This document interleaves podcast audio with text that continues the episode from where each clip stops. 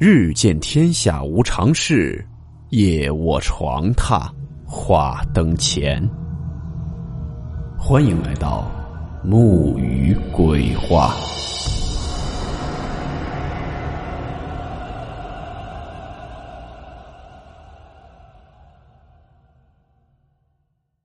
大家好，我是木鱼。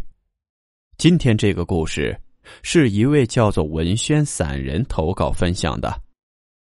这位听友自己也在创作一本叫做《鬼话连篇》的小说，未来木鱼也会摘选一些故事分享给大家。等这位听友的书出来后，大家也可以去支持下。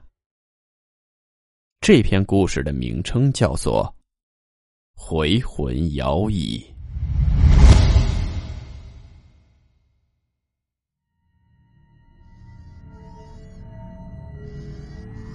每个地方因地域和风俗不同，对于丧葬之事都有各自不同的处理方式。不过大部分都大同小异。我们这边要是老人去世，埋葬的当天都会在棺材上捆一只大红公鸡。棺材落地，老人入土之后，那公鸡是要带回家里的。埋葬的当天晚上，都会叫一些村里的精壮男子和先生。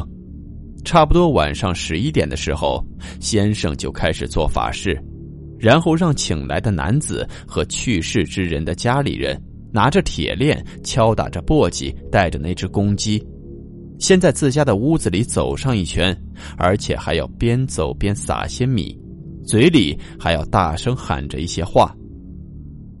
就这样，一直弄到埋葬老人的坟山上。弄完之后，家人还要煮了那只大公鸡来招待众人，并且要让先生来吃鸡头。这就是我们这里民间所说的年鬼。年鬼其实就是为了清理家里，毕竟家里的屋子老人生前生活过，多少留有些老人的气息。老人下葬了，就要清理清理家里，就算是让家里能够变得干净点儿。活人的内心也能得到一些安慰，而不至于被吓到。在农村，大多数的年鬼都还算正常，不会发生什么事情，也就是走一个过程而已。可小时候的一次年鬼，让我很难忘记，时不时的还会回想起来。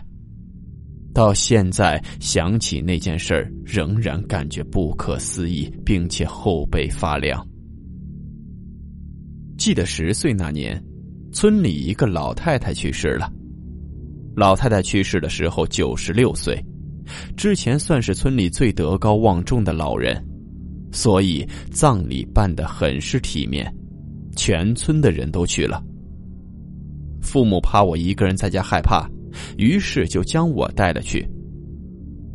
晚上九点多的时候，开始撵鬼了。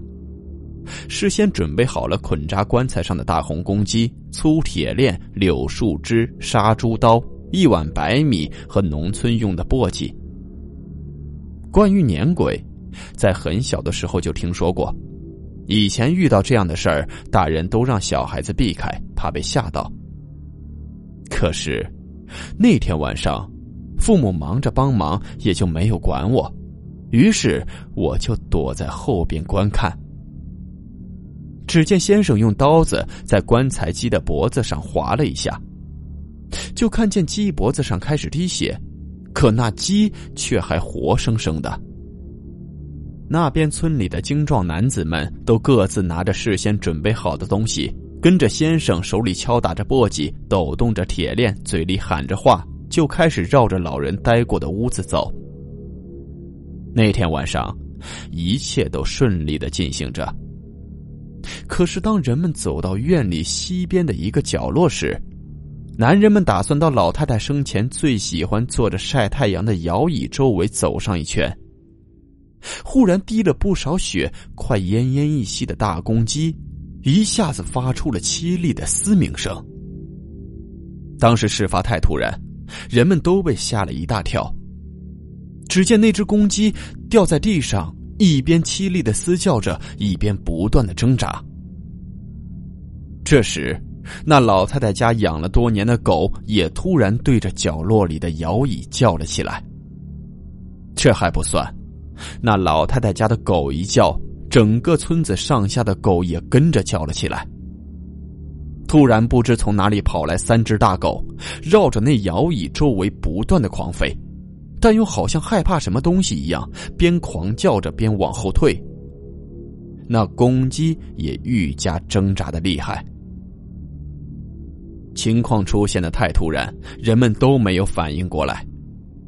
过了三四分钟，人们才回过神来，男人们连忙上去赶走了那几只狗。这时，那摇椅竟然自己动了起来，就好像有人坐在上面摇动一般，咯吱咯吱的声响弄得人们心里直发毛。那几只被踢跑了的狗忽然又冲了出来，离着摇椅一米多远，更加激烈的狂吠。公鸡也长长的嘶叫了一声，躺在地上没了动静。老太太的摇椅正好摆放在屋檐下，刚好屋檐上挂着一盏灯，有点发黄的灯光就那样照在了摇椅上。所有人的目光都注视着那咯吱咯吱晃动的摇椅。大家心里都慌了，老太太儿子一下子跪在地上，在那儿对着摇椅哭着喊娘，说要有什么没了的心愿可以托梦给他。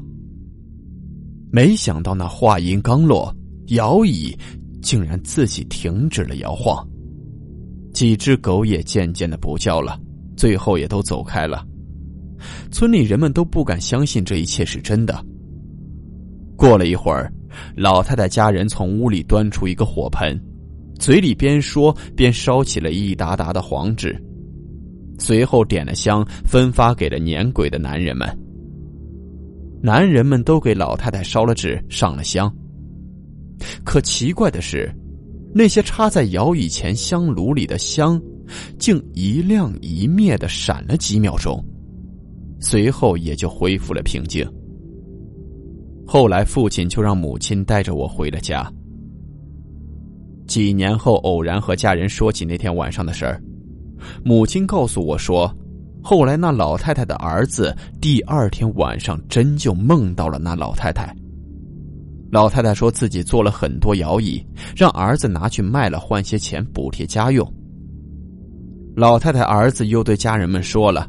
家人都说梦是反的，于是赶紧就将老太太的摇椅拿到了坟前去烧了。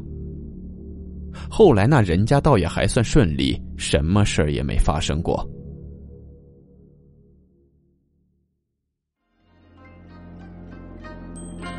好了，我们今天的故事到此结束，祝您好梦，我们明晚见。